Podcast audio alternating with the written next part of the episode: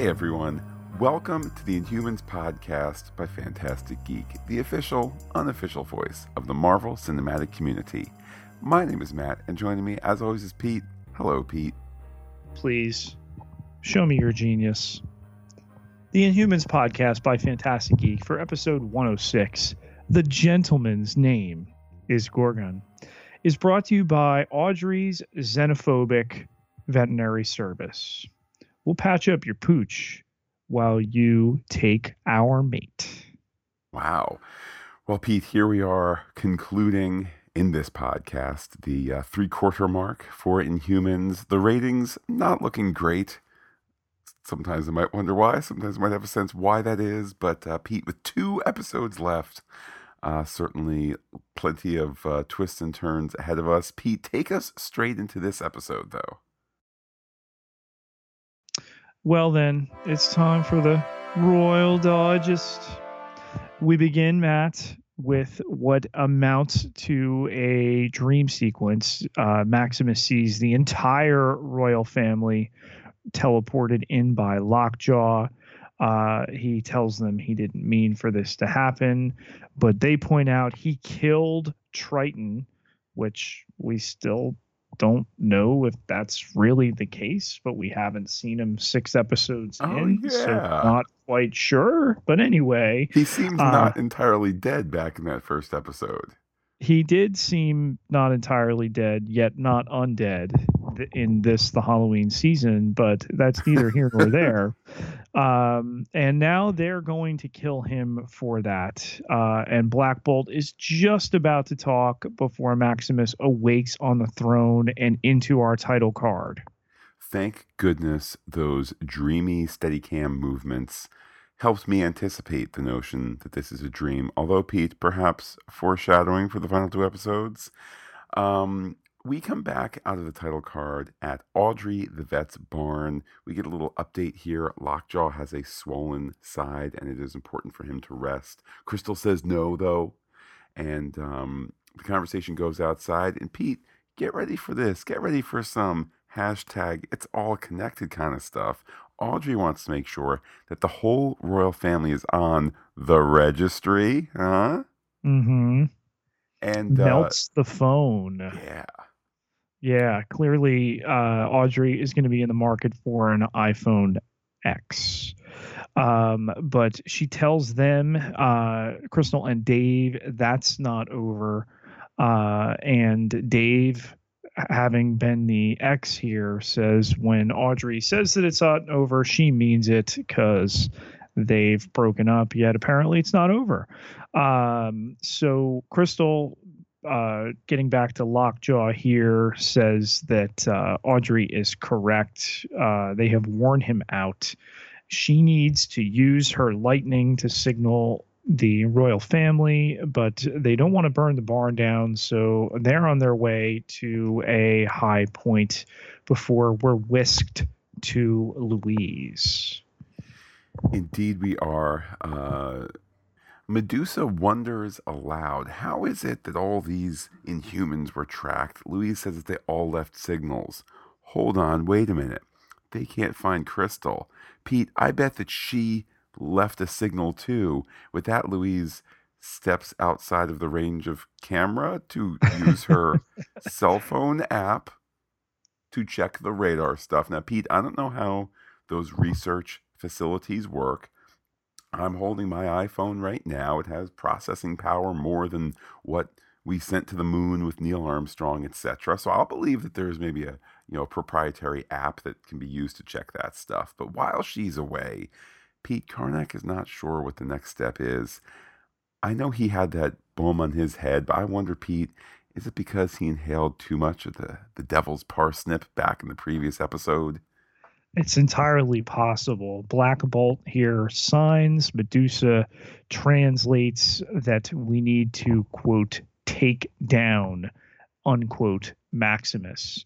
Um, and the discussion here that they haven't seemed to learn anything from uh, parents and the mistakes they've made before. Louise, back from just off screen, Matt, uh, has pinpointed a signature that landed just north of the island there.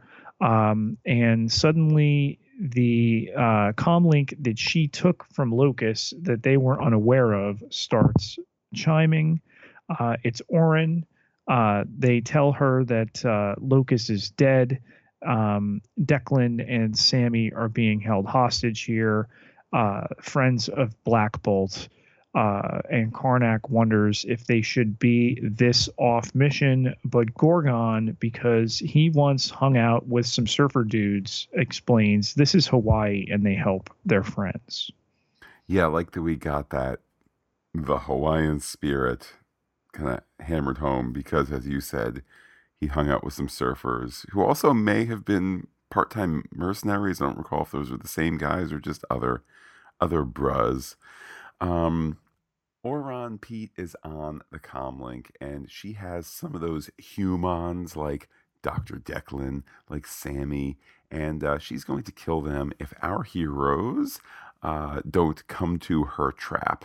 And um, if you don't know who those people are, Karnak asks who they are, and they have a quick little conversation to get you up to speed. Pete, take us to the car they separate here, or at least they decide to. Black Bolt wants Karnak and Gorgon to head off for the humans to battle Auran and Mordis and Flora. Meanwhile, they get the easier mission. They're just going to go find Crystal, Medusa's little sister there. Um, and the discussion of being at half strength, uh, Karnak is still told uh, by Medusa to be Attilan, Attilan's uh, greatest warrior, which kind of didn't make sense. Um, Gorgon even questioned that um, before we head back to Attilan. Indeed, we do. Maximus is there giving a powerful, a powerful speech about needing to continue to tear apart that ancient oppressive caste system uh, he gives a speech to a bunch of people, including a character I like to call Papa Lizard Hand. And uh, with with uh, this wonderful speech here and Papa Lizard Hand paying attention, it's it's clear that they're all you know they're all ready to fight. Uh, you know, as the the lower caste is, uh, is is overturning things here, they're ready to go through the portal. These warriors, and uh, indeed they do. It seems that the portal creature is a little less uh, resistant to sending them this time. And uh, once they are through, but with Bronaja still in earshot, Pete, Maximus is convinced that no one will complain that these, these miners, and Pete, he means it ORS, even though they also work as miners, ERS. That's a uh, Galaxy Quest shout out there. Um, that no one's going to complain that the miners are being sent. For King Maximus, all are welcome. And if Black Bolt happens to kill these chucklehead miners, then Black Bolt will be hated even more. And this is heard over heard by the miner Bronaja himself, Pete. Yeah, questionable how that was staged to be heard by the the son of the Inhuman he just sent. Auran receives them, um, and uh, they get ready to uh, head out. Auran says she wanted soldiers, not tourists and uh, we whisk back to the moon one more time here, where Tibor explains to one of the Inhuman rebels that Maximus has become even more paranoid. Therefore, Maximus must die. And Pete, don't you ever forget the grass is green and the air is sweet and the birds sing. You're soldiers. After the act break, the, the cool, sweet stolen car, you know, with the, the convertible top and all that, it gets stopped, Pete. And do you know what stops it? A single line of roadblock sawhorses. Nobody tries to move them or just turn them slightly. It just completely stops the car. Um, this is a great time for Black Bolt to be ticked off that Medusa brought up her dead parent, what in that previous scene or two. Um, Medusa now, Pete, is the moral center. Hooray, female leadership. Uh, we need to bring Maximus to justice, she said. Let the she says, let the people decide.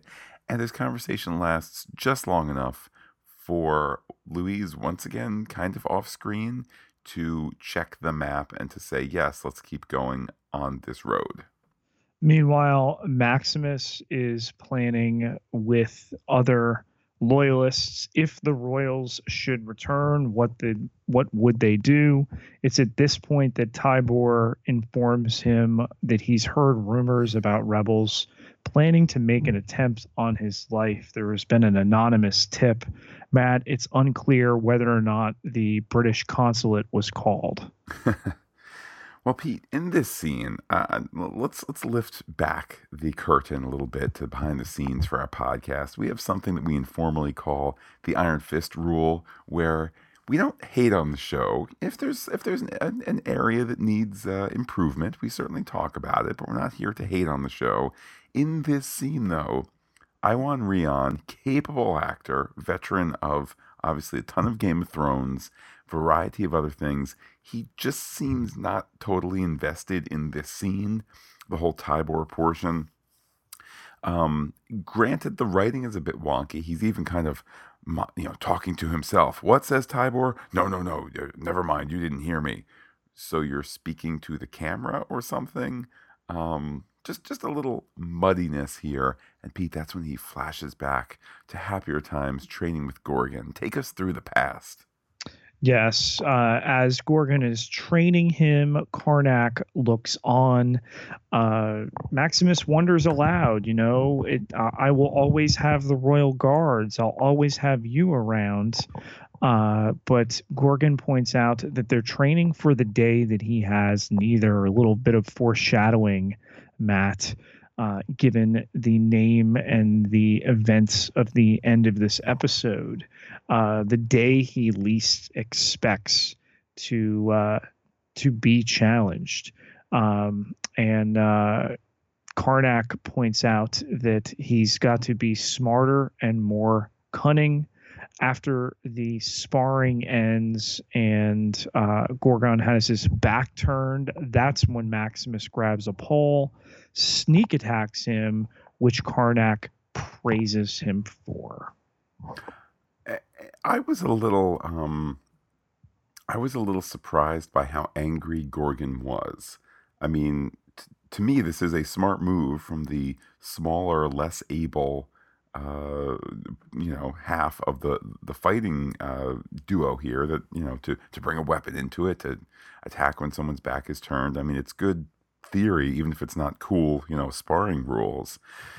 Regardless, though, Pete, that scene concludes. We come out of the flashback, we get a close up on Maximus, really hammering home that he is cunning.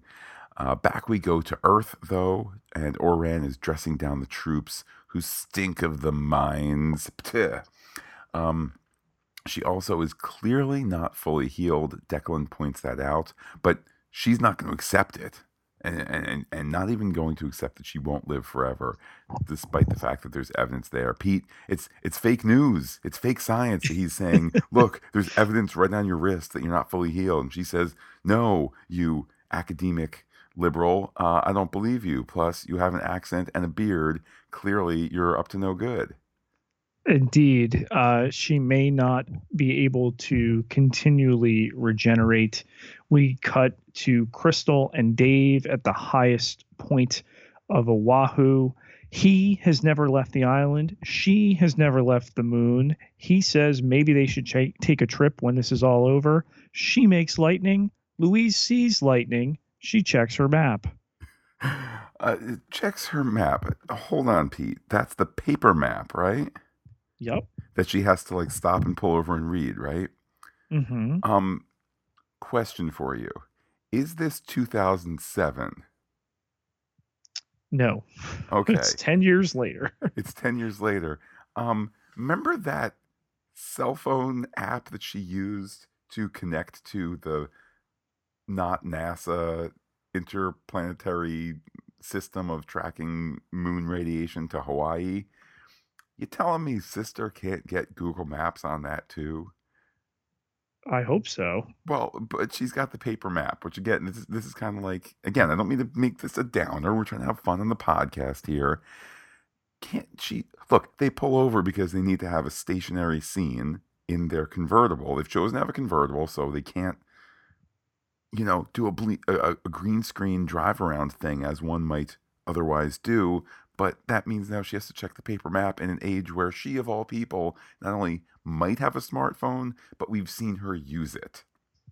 Absolutely. Anyhow, um, then there's the second instance of thunder. Louise Snow says that it's weird. They keep talking about the history of Attilan, and the lightning strikes again.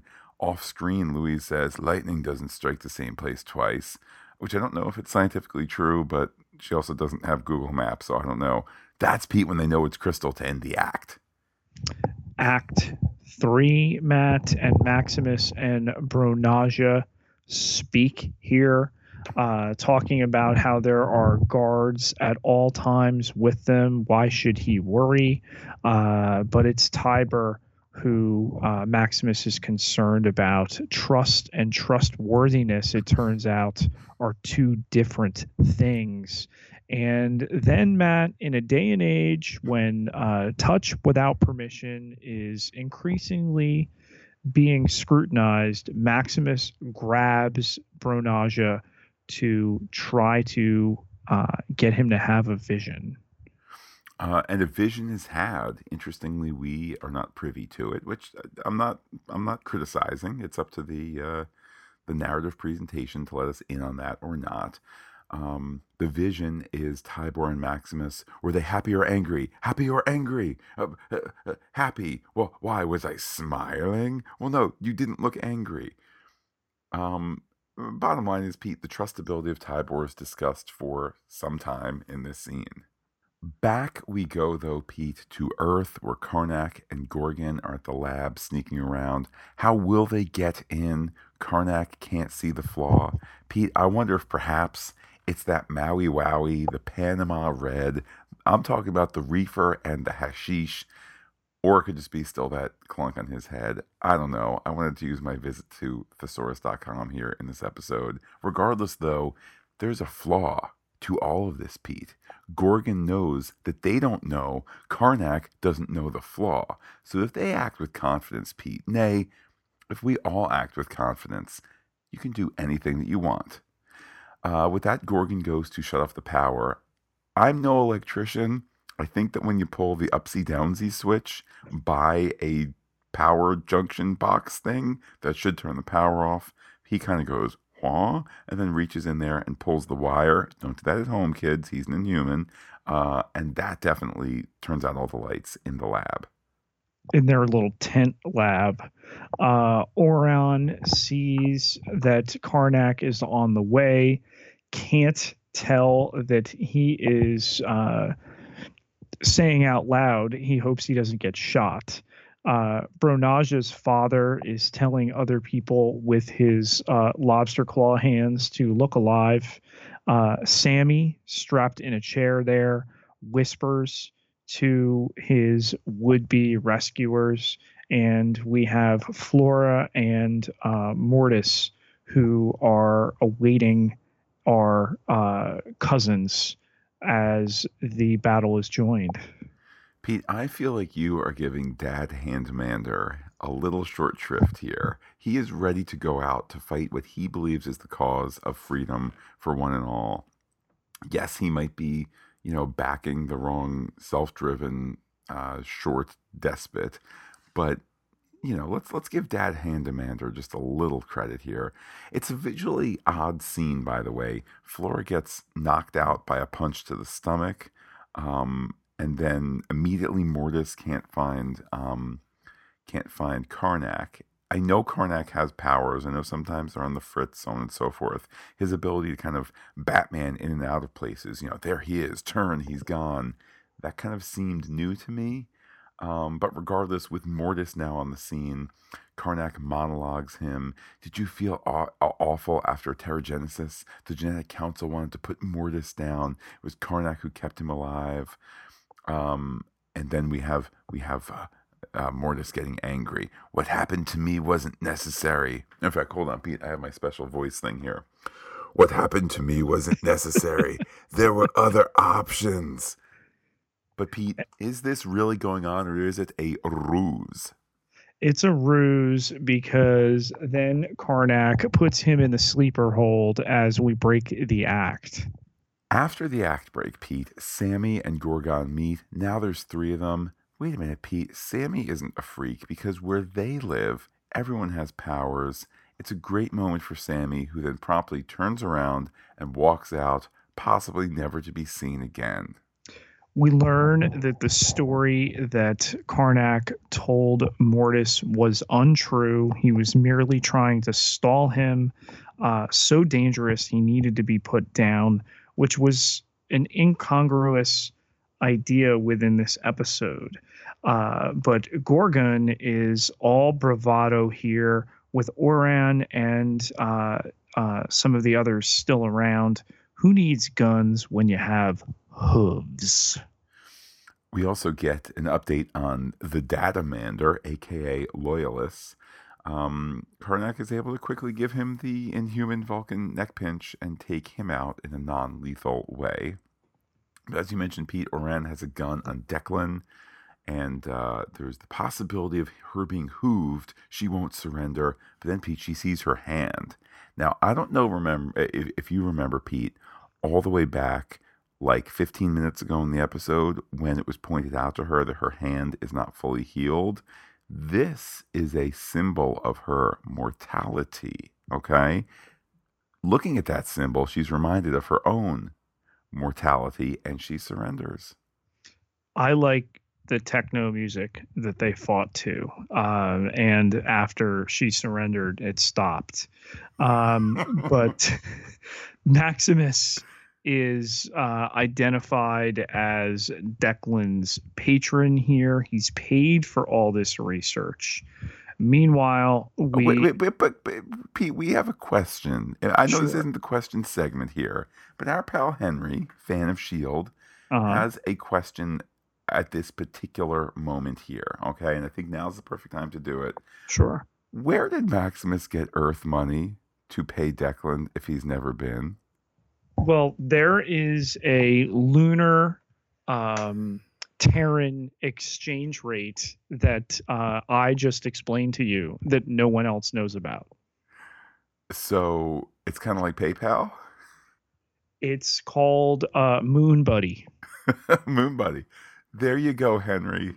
Silly goose. There's an easy answer to that question. Um, Henry actually was a great question. Um, Pete, I think that you're you're bearing the lead in this scene here. Declan and Karnak meet. It's a lost reunion between Ken Leung and Henry Ian Cusick. We, have come to this. I can't wait to see them share the screen more. I guess the see, see you in another life brother. He didn't mean this brother, and he might not have meant this show, but there they are. And um, and it gets played for literally zero effect on the network that broadcast lost. Yes. Um, yes, it did. Yes, uh, but we go from there to uh, Crystal. Um, Crystal likes Earth.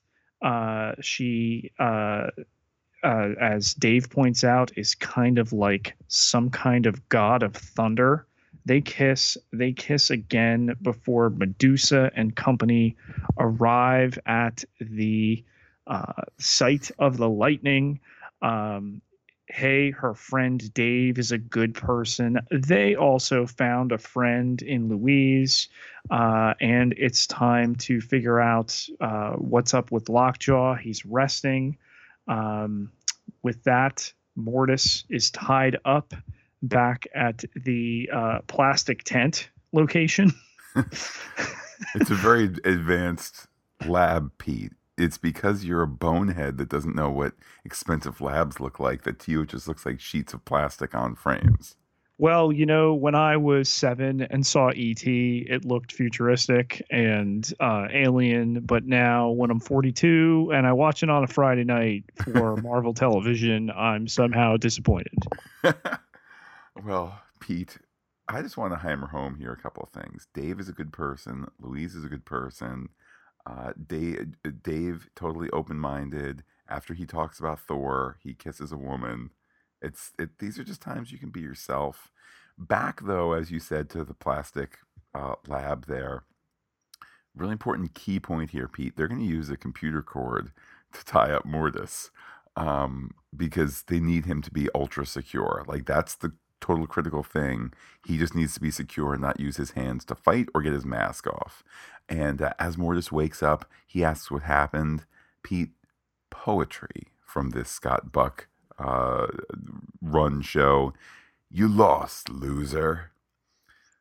And um, Mordis says he won't go back to prison. Pete, then darned if you won't believe it. Remember how I mentioned a second ago how secure they made him?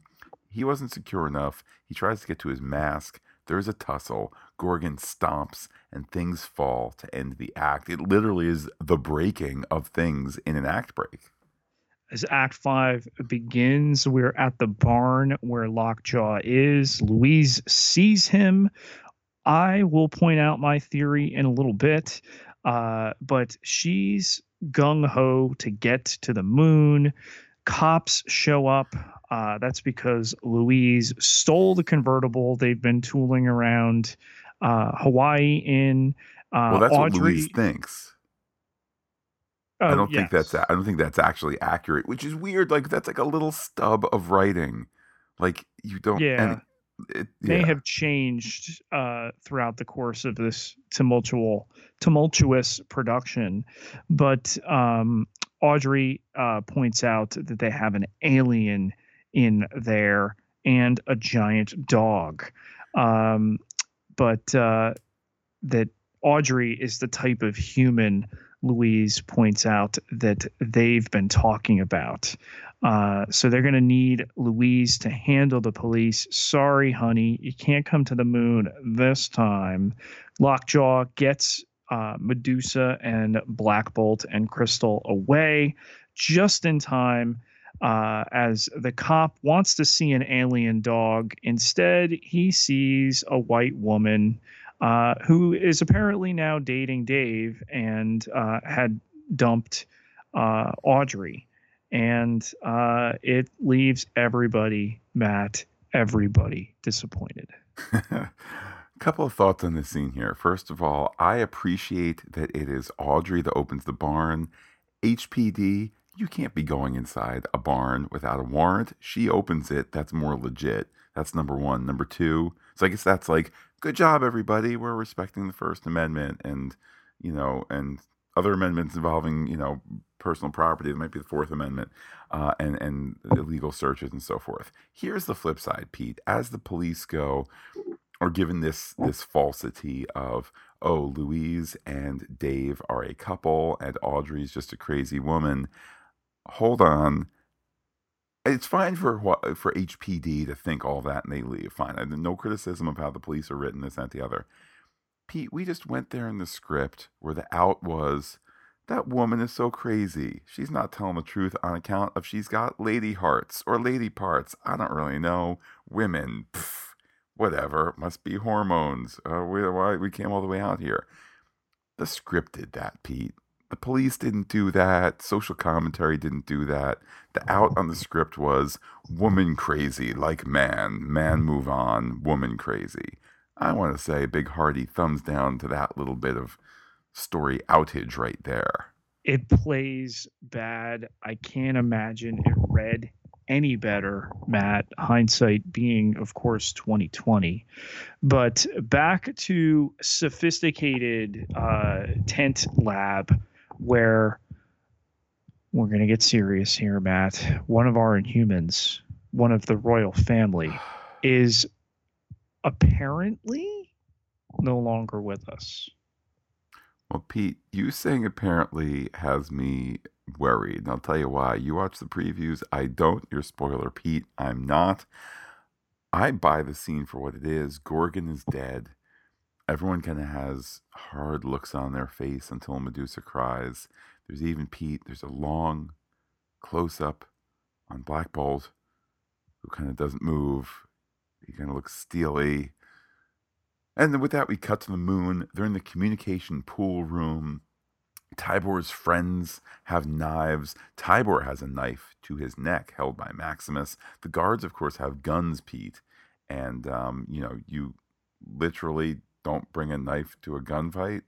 Um, immediately, Pete, the, the, the vaunted rebellion backs off, like way to kind of go down in a blaze of glory or say, there's 12 of us and four guards. Let's at least go for the odds.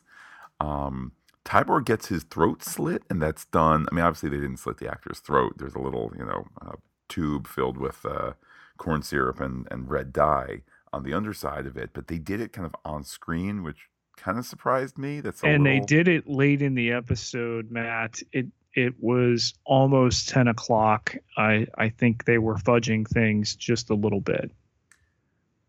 I'm not outraged at the violence shown. It was just a little like this isn't the flavor of this show, and no. it's kind of not the flavor of Marvel TV in general. Even though other aspects of Marvel TV have looked at PTSD, uh, you know, post sexual assault mindset, uh, racial issues. Uh, we certainly have had, and even gore before. You know, you Yeah. think of Defenders and and some of the stuff that occurs there, but we've never had somebody take it. You know, starkly, no pun intended. yeah, uh, in in a uh, position that they're surrendering across the throat here. So it it definitely stands out. Um, and this is where Maximus points out that uh, fear is a great motivator as he takes the blood from Tibor and smears it on Bronaja's face in a, a certainly, you know, attention grabbing affectation. Um, and he wants him to trust his king, uh, to say, Long live the king. And Bronaja does. No tag scene this episode, Matt, but make sure you see Thor Ragnarok in theaters November 2nd. I like that we live in an age where Maximus can feel comfortable face painting with blood on a on a young adult's face and just kind of being the kind of guy that he wants to be.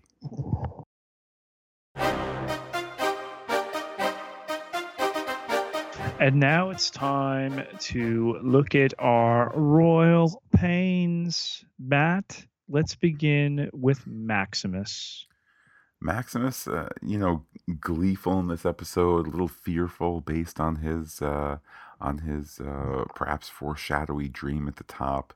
Uh, that one scene, I still contend, you know, perhaps not the best performed scene, a little over the top there. A lot of wide eyed, I'm really crazy kind of acting, which, I mean, I don't know the depth that Iwan Rheon has. I haven't seen him outside Game of Thrones in this but I feel like he did the similar character a whole lot better on Game of Thrones. And here there's just times where it's all eyes and shake the head a bit and be crazy. It's funny. I felt this was the first time I've seen him in those two shows where he mailed it in in this episode. Um, I don't know how much of that was on the page and how much of it in the hands of a performer. Okay, I'm in episode six of eight, and there you go. Uh, but but he felt flat um, and and maybe that's not a fault of the performer so much as it is a fault of the material. It did make me wonder, you know, at what point in a production behind the scenes do you go, yeah, this thing isn't quite working. Uh, barbecue at my house tonight. We got eight days left on the shooting schedule, and then on to the next adventure. You know, the ever the ever continuing road to the actor, where you finish a job and you're lining up another, or you're taking some time off. Mailing it in is is how I would certainly describe parts of his performance. Tell you who doesn't mail it in, Matt, is Sonya Balmores as Auran. Overall, yes, I think that there were kind of a couple moments where she seemed to be swallowing her words a little bit, kind of, uh, you know, particularly that whole thing of the the grass is green and the birds are sweet, that kind of thing. But overall, very very compelling villain. I think it is overwritten the whoa, the wound on my hand truly is a wound to show mortality. Like, how many times do we need the close up and the reaction shot? Because we we got it plenty, and that's not her fault for the shot choice and the edit, etc. Uh, but certainly an able villain, and I'm glad she is still with us.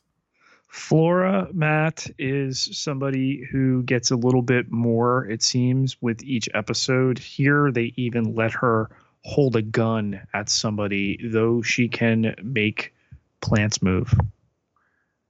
Yeah, I mean, I guess you need to give the plant lady a gun in the industrial area that has no plants. Um, I I must confess, Pete, was she? I mean, we, we kind of lose characters towards the end, don't we? I mean, there's people they're sad out in the parking lot The Gorgon is dead. Uh, I don't know whether you know. We'll save some of the speculation for the theory segment, but kind of like where is where is she? She got punched in the stomach and passed out. Is she dead? Is the story abandoning her? I don't know. It's definitely left unclear. And then lastly, Mordis, Matt, who will not be locked away. Also, I mean, he look, they've committed to a, you know, kind of like late teens, early 20s, you know, I'm too cool for this kind of vibe to him. Um, okay, if that that personally wouldn't be my choice, I find the character irritating, but you went with it. Maybe you wanted him to be irritating. I don't know. Maybe that's a leftover from the comics, and I'm not picking up on the reference. Whatever, it's all fine. But what's his fate as well? Well, let's explore some royal thoughts. Matt, who's dead? Who's not? Well, this whole showdown here has me confused. Um, though I don't feel overwhelming affection for Mordis nor uh, Flora, what is their status? They certainly certainly should not be left behind alive. Uh, they should be brought back either for justice or imprisonment or whatever. Certainly not left up to the humans' devices. Um, surely the story cannot abandon them speaking of the story abandoning people, have we seen the end of Declan? That's another loose thread. I feel like in the opening act next week, they're going to go back to the moon. We're going to have two episodes on the moon for the giant showdown. So that has me worried about Declan. That has me worried about Henry, Henry Ian Cusick, who played my favorite character on Lost. Um, Sammy literally just turns around and runs away. I was expecting a whole, you know, whoa, we can trust other powered people, even if they are non moon and humans, and he's shooting or he's got his fire hands and this and that, the other, and none of that occurred. So to review, Flora unaccounted for, Mordis unaccounted for, Sammy unaccounted for, Declan un- unaccounted for. If we don't, you know, and we're getting ready to leave Earth, that is my sense. Either we're going to wrap this stuff up or it's going to be a bunch of loose ends, and I'm worried it might be the latter. I get it. Gorgon is obviously where the production wants to lavish our attention. One of our human royals would seem, Matt, to be dead, but is he? I mean, okay, it wasn't an overwhelmingly sad scene, in part because we haven't gotten to know him very well, because it's a huge ensemble. You know, it's bigger than the royal family. We have you know, kind of the, the secondary bad guys. Now we're adding tertiary bad guys like Lobster Claw Dad and all that. Um, if you want to say, well, the show is taking a moment to show the sadness, I don't feel so sad that you can't bring him back. But if nobody ever dies in any of this, what's the what's the peril? Like the peril is some people are going to go to jail in Attilan. O- okay. Um, I kind of just don't get how we are three quarters of the way through this and there's not more at stake. Death is one thing, Matt. Let's break it down for brass tacks. How is a gigantic dog in a barn for several days, injury aside, and does not leave a massive pile of poop? Pete, here's your faulty assumption that space Attilan canines poop in a way that is similar to that of Earth dogs. That's the only excuse I can come up with. I will counter it and say, have we seen him eating?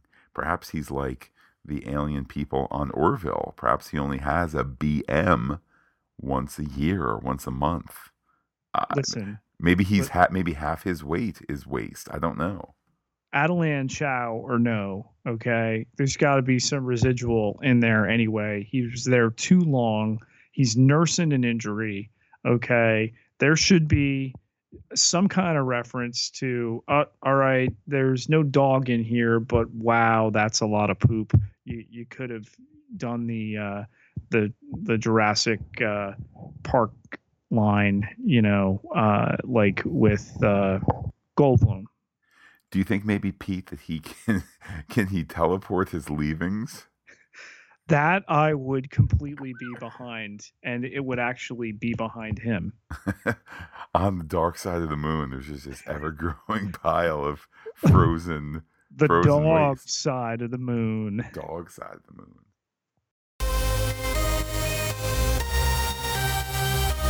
With that, Matt, let's get to our royal correspondence. Pete, we have a tweet from ML Huber, that is at person who writes. Uh, why couldn't we have gotten an Agents of S.H.I.E.L.D. season five trailer instead of a Thor Ragnarok trailer? Pete, what say you? I think they are being more than a little bit of deliberate with the Shield announcement. Uh, we were at New York Comic Con. We saw the first 20 minutes of the the first hour of the two hour season premiere that will be on your screens on Friday, December 1st but I get the sense they're they're kind of waiting for Inhumans to to finish its thing before they're doing that. I I can understand the internetwork, uh, you know, rapport that would allow that. Well, thank goodness uh, uh, the fine people at Marvel Studios, you know, bought some bought some commercial time for this. Anyhow, Pete, what communiques do you have? we have a review left for us on iTunes by Chris Camano. The headline is Listen, You'll Be Happy You Did, five stars. And it reads Listening to the intellectual banter of Matt and Pete is a blast. Though I am not very well versed in the Marvel universe, I find myself learning quite a bit along the way. They clearly do their homework. Now do yours. Subscribe. These guys rock. I hope he still means it since we just did two minutes on doggy leavings. Pete, as always, this podcast is powered not by a dog with dubious waste removal processes, but rather by those who help us out on patreon.com slash PhantasticGeek. They're keeping the lights on. They're letting our podcasts transport out there to the great beyond, and we appreciate it so much absolutely. Everybody who goes to patreon.com slash Phantastic Geek uh, and contributes uh, is immediately eligible for uh, bonus podcast content. And then there's all sorts of levels to contribute at. So thank you for even making the trip. Pete the greatest gift though is being able to interact with you on twitter. How can people do so you can find me on Twitter at Peter, P I E T E R J K E T E L A A R, 9,592 followers. Can't be wrong. And while I'm personally on Twitter as Looking Back Lost, you can be in touch with Phantastic Geek in a variety of ways. You got phantasticgeek.com, Phantastic Geek at Gmail, Phantastic Geek on Twitter and Instagram as well. But wait, Pete, there's more facebook.com slash Phantastic Geek with the ph all one word like it today. If you're listening to this on the pop culture podcast we will be back monday discussing star trek discovery the latest episode which has a gigundalous title that i haven't even read because i run spoiler free if you're listening to this on the inhumans feed we will be back for the penultimate season one episode next friday night. The hits just keep on coming. Pete with that I will say happy or angry, happy or angry to everyone else and give you the final word. There you go.